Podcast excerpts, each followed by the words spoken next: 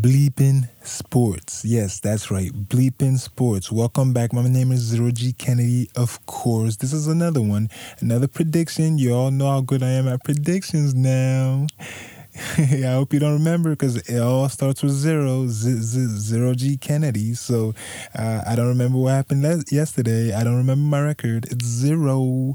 So our last prediction is going to be on the Green Bay Packers versus the Seattle Seahawks. Now, on a side note, I'm not going to publish a review right after the game like yesterday.